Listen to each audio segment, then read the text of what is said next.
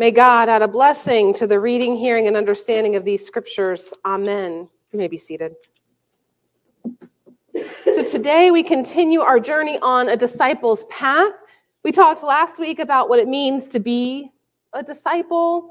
We talked about how knowing, even declaring who Jesus Christ is, is not the same thing as being a disciple.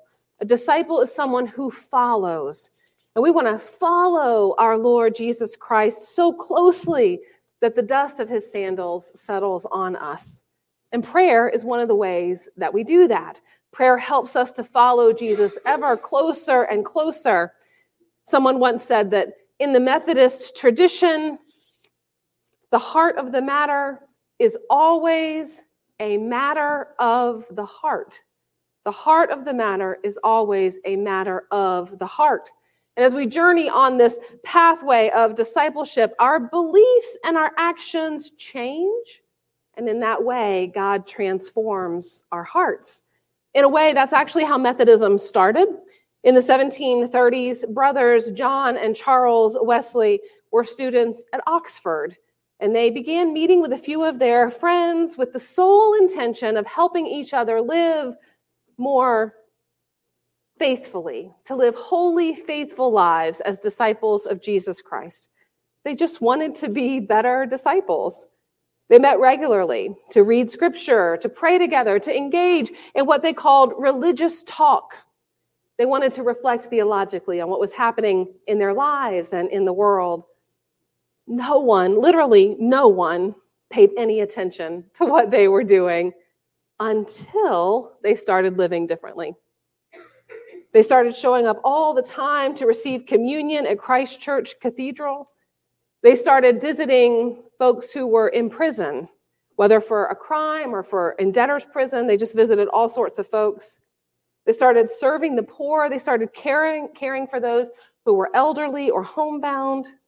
And people started to say, huh, what are Johnny and Charlie, because that's probably what they called them, what are Johnny and Charlie and their friends up to anyway? And John and Charles and their friends said, You know, we're just a group of people trying to live as faithful disciples. We just want to live lives that are consistent with our faith in Jesus Christ. And people said, Hmm, sounds like you've started some sort of holy club. Some people even called them Bible moths. they, they added in, John, John, and Charles and their friends, they added in um, spiritual disciplines like prayer and scripture reading and fasting, and they made it part of their regular routine.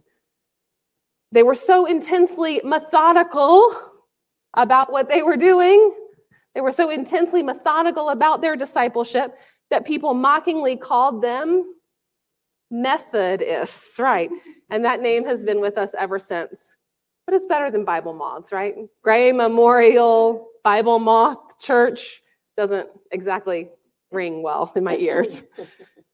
So, John and Charles and their small group of friends, they made these lifestyle changes that resulted in transformation of their hearts. And then, because their hearts were transformed, their lives looked different. You know, they started acted differently. And it, and it was just this circle. In other words, uh, being intentional about developing themselves as disciples led to transformation that drew them closer to God.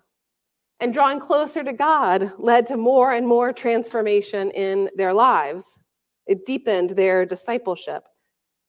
They learned that the life of a disciple, in order to really be a disciple, it's something you have to practice. Being a disciple doesn't happen by accident. It doesn't even happen just because we come to church. Being a disciple takes practice. The disciples' path requires us to use spiritual disciplines that lead us to a God centered life instead of a self centered life. And when your life is centered on God's love, then you can participate in the transformation of the world.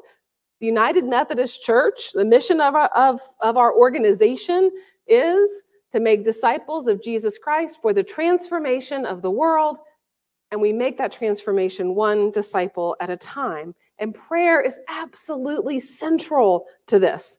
The very first thing that John Wesley ever published was a collection of prayers. In 1733, he published a collection of forms of prayer for every day in the week. He was indeed methodical. in fact, Wesley said in 1742 that the character of a Methodist, and friends, really, this is the character of a Christian, but you have to think about the context he's writing in. He's uh, trying to trying to define what it means to be a Methodist, and he says the, the five characteristics, the five distinguishing marks of a Methodist are that we love God. A Methodist loves God. A Methodist rejoices in God. A Methodist gives thanks. A Methodist loves others. And a Methodist prays constantly. A Methodist prays without ceasing, meaning we continually turn our thoughts over to God. You and God are in a divine conversation, and everything that you do as part of your life is part of that conversation.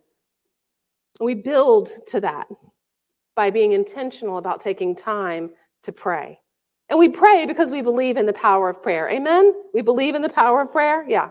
I have a relative who often posts prayer requests on Facebook. And uh, so if a friend or a neighbor gets a tough diagnosis or is having a hard time, she'll share just a little bit. And it is just a little. She doesn't overshare. She'll share just a little bit about it and she'll invite, you know, her Facebook community to be in prayer for the person.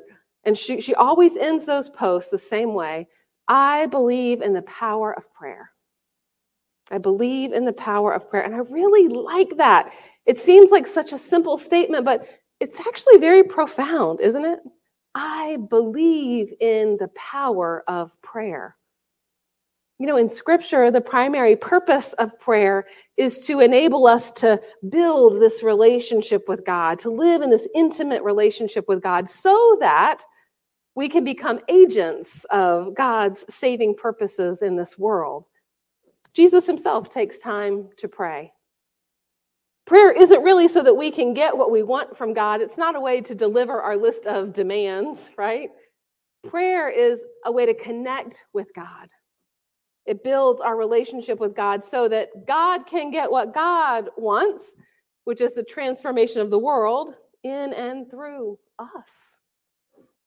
And in the Wesleyan way, our prayer life must be shaped by and formed in Scripture, by and in disciplined reflection on the Bible. So let's talk about Scripture for a minute. What is the Bible? You probably have a Bible right there in your pew. What is this? Well, it's a library right? 66 books, 39 books in the Old Testament, 27 in the New Testament, and it records some of the times and places and ways that, that God came down from the heavens and interacted with humanity. Some of the ways that God has made God's self known. It's the true story of God's relationship with us, right? So, is the Bible true? Yes, the Bible is true. Is it filled with stories? It sure is. If I ask you to tell me your life story, I expect you to tell me something true, right? So being a story doesn't mean that it's not true. In fact, stories can often convey truth far beyond factual recitations, right? Real human beings in real places experienced God's presence in a real and personal way. And they told their story to their community of faith and it was retold and retold and retold until by the power of the Holy Spirit it was written down. Written down and passed on to us. So when we read the stories in this library, the library of the Bible, we can experience that same Spirit of God reading life into the written word so that it becomes a living word in us. So, were the writers of the Bible inspired? Yes.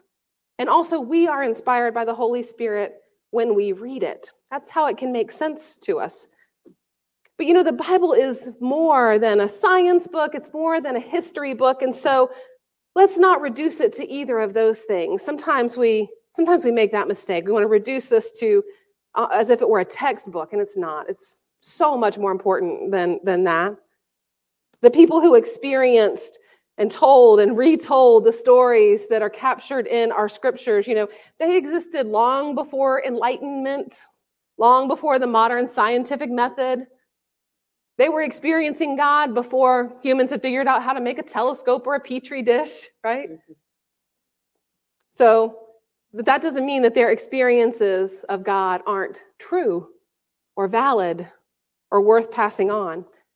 So, this is so much more than a science book. There is truth that science and history will never be able to capture or convey. And we find that in Scripture. And it's okay to accept the Bible as the true and inspired work, even though, even though it does say things that today scientifically we would go, well, no, it couldn't have worked that way, right? Or maybe maybe we haven't quite yet made all the history jog and made it all match up. And that's okay. It's okay to accept the Bible because we don't worship the Bible.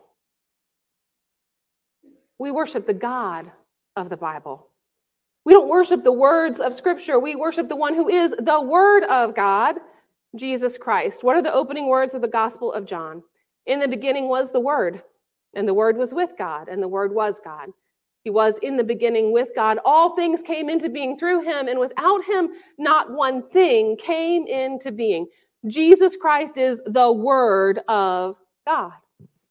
And we know about Jesus, of course, through the words of Scripture, the words of the Bible, which is inspired and true and a library, and so much more than that. As I think you know, I grew up in the Lutheran church. In the Lutheran church, um, and, and in many of the churches that come from the Protestant Reformation, when they talk about the Bible, they talk about sola scriptura. That's a Latin phrase that means only scripture, only scripture. And we do believe that everything we need for salvation can be found in the Old and New Testaments, but we don't really practice sola scriptura. We practice prima scriptura, which means scripture is primary but not solo.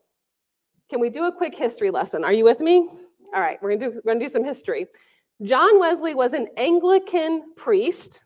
He was a priest in the Church of England. That's what Anglican means, means English. And you might remember from your history classes long ago that uh, the Church of England was created by Henry VIII in the 1500s. I said it was going to be a history lesson, right? Well, what else was happening in the 1500s? The Protestant Reformation. It was on October 31st, 1517, that Martin Luther nailed his 95 theses to the door of the Wittenberg Cathedral, and he his list of complaints or grievances or things that he wanted to change, his protests against the Roman Catholic Church in which he served. So at the time of Henry VIII in the 1500s, the Catholic Church was already in a bit of turmoil. And then Henry VIII decided that he did not want to be married to his wife anymore. He did not want to be married to Catherine of Aragon. And so he went to the, the Pope and said, I'm going to divorce my wife. And the Pope said, Nope. The Pope said, Nope. The Pope told Henry VIII he could not divorce his wife, Catherine of Aragon. So Henry went to the head of the Catholic Church in England, Thomas Cranmer. And he said, Tommy, Let's go do our own thing. And so Cranmer came up with a theological justification for Henry to divorce Catherine of Aragon. And the following year, the English Parliament declared that Henry, that the king, the monarch, would be the supreme head of the Church of England, the Anglican Church. And to this day, that's true. The monarch, monarch of England is the supreme head of the Church of England. So in our lifetimes, that was Queen Elizabeth II, and now it's King Charles III. He is the supreme head of the Church of England. Since we're on this history detour, I just want to tell you that a couple of decades after Henry VIII divorced Catherine of Aragon, um, he died. And he had a son who came to power for a little while, but then his daughter, Mary, became the queen. And she was the daughter of Catherine of Aragon, and she had been raised by her mother, so she had remained a devout Catholic. And so she had Thomas Cranmer arrested and tried for heresy and burned alive in public. So that story did not have a very nice ending, did it? My point is really this, though. The Church of England, in which John Wesley was formed, trained, grew up in 200 years after Henry VIII, it didn't come out of the Protestant Reformation right? It was founded by Henry VIII and Thomas Cranmer. It was founded on really more Catholic roots, you might say. So, sola scriptura, which comes out of the Protestant Reformation, is not part of John Wesley's formational, foundational understanding. He's taught, and he goes on to teach, that scripture can be understood through tradition and reason. And then, after a lifetime of experience, John Wesley said, Scripture is primary, but in order to interpret and apply it, we have to use tradition and reason and experience. Sometimes we call this the Wesleyan quadrilateral, but the four parts are not equal. Scripture is primary. Scripture has more weight than tradition, reason, or experience, but it acknowledges the reality that we can't interpret what the Bible says without using tradition, reason, experience. All of these are formational and foundational for us. We don't throw away all of the spirit inspired interpretations and application that has come before us, right? There's some great theology in our hymns. That's part of our tradition, can be part of our experience. So we bring all of this to the table when we're reading the Bible. But prayer and scripture reading, these are non negotiables when it comes to discipleship. They're food for the journey on a disciple's path. Without them, we'll get sidetracked. We won't be able to stay on the path. We'll end up starved. We'll run out of gas. You get the metaphor. We won't have what we need to be on the disciple's path if we are not rooted in prayer and if our prayers are not rooted in scripture. We need these for the journey prayer and scripture reading are practices that center our lives in Jesus Christ so that we can be vehicles of God's love for the transformation of the world. Henri Nouwen, one of my favorite 20th century writers, uh, was not a Methodist, sadly for him. He was actually a Roman Catholic. Uh, but he captures our methodical roots when he says, discipleship cannot be realized without discipline. Discipleship cannot be realized without discipline. And through discipline, he says, a disciple realizes that their purpose is not to master anything, but rather it is to be mastered by the Holy Spirit. When we are mastered by the Holy Spirit, what will happen? Well, the Apostle Paul says, we won't worry so much. In our reading today, he says, Do not worry about anything but in everything by prayer and supplication with thanksgiving. Let your requests be made known to God. He says, The peace of God, which surpasses all understanding, will guard your hearts. Doesn't that sound lovely? The peace of God will guard your hearts. Paul says, Pray to God. God is real. God is listening. God wants what's best for you because God loves you. This is amazing. It is amazing that we can talk to God. I want to put this in context with you, right?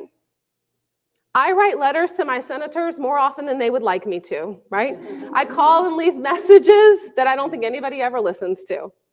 I couldn't call President Biden even if I knew the phone number to the White House. I would not be able to get through, right? I, uh, I was in student government in undergrad. I was in student government with John Dailey, with our mayor, and I went to law school with his wife. I could probably get him on the phone. Maybe. I can always get God. I can always talk to God. And God is so much more powerful than any of those people, right? And yet, God is so much more accessible to us. How do we pray? How do we find the right words to talk to the God who loves us so much? Well, Jesus said, You just don't need to make it complicated. You don't need to heap up empty phrases. He says, You can just say, Our Father who art in heaven, hallowed be thy name. Thy kingdom come, thy will be done on earth as it is in heaven. Give us today our daily bread and forgive us our sins as we forgive those who've sinned against us. This is an incredibly brief but remarkably broad prayer. It's God centered, not self centered. In fact, it places us squarely within the family of God. We never pray, My Father who art in heaven. We always say, Our Father who art in heaven. In just a few phrases, Jesus shows us how to take our eyes away from our own problems and, and look out on the horizon of God's destiny for humanity. Thy will be done. Plus, Jesus gives us words to acknowledge that we have needs. We need our daily bread, and that can represent a lot of things, right? We need our daily bread. We need forgiveness. We need to be saved from the temptation to do evil. We need help forgiving those who have hurt us or wronged us. So the Lord's Prayer gives us a bit of a model. There's another model. We've put this in your bulletin for you, and it's, it's up here on the slides. It's, it's the Acts model. If you've been in church, as I know many of you have, you probably have seen this many times, but I wanted to offer it to you today. This is a kind of a structure you can use when you're formulating your own prayers. You start with A, adoration. Praise the Lord for being our awesome God, right? Our Father who art in heaven, holy and glorious God. In any of these ways, you know, that you can acknowledge who God is. And then C, confess. Admit your sins and ask for God's overflowing forgiveness and mercy. And then thank God for all that God has done and will do. A, C, T, adoration or acknowledgement, confession, thanksgiving. And then S, Share with God what is on your heart, supplication. Share with God what you need or what your friends need, our request for our daily bread, our, our request to be protected from the temptation to do evil. This comes after we have acknowledged who God is and thanked God for who God is. And then I would add another S, maybe two S's. I would say sit in silence. Sit in silence. Because sometimes in prayer, we just do all the talking. We don't mean to, but we do heap up empty phrases, don't we? We need to remember prayer is a dialogue, it's a conversation, it's not a monologue. I don't know if any of you are comic book fans or if you like to watch superhero movies, but let me tell you that in those stories, what happens before the villain dies? They monologue they just go on and on and they're talking and they're so wrapped up in their own talking that that then makes them vulnerable. Don't monologue with God. Don't be like that. Remember, it's a conversation. So take time to listen as part of your prayer life. And that'll get you farther on the disciples' path than you can imagine. It helps you in your prayers to stay God centered rather than self centered. Listening is a powerful and necessary tool that helps us follow Jesus so closely that we get the dust of the sand of his sandals on us. We have to listen for the voice of God. It's how we know we're on the right path. It's how we know we're in the right direction. It's how we know when we need correction, when we need an adjustment. Through prayer, through scripture reading, we can stay on the disciples' path and follow Jesus ever closer and closer. Amen.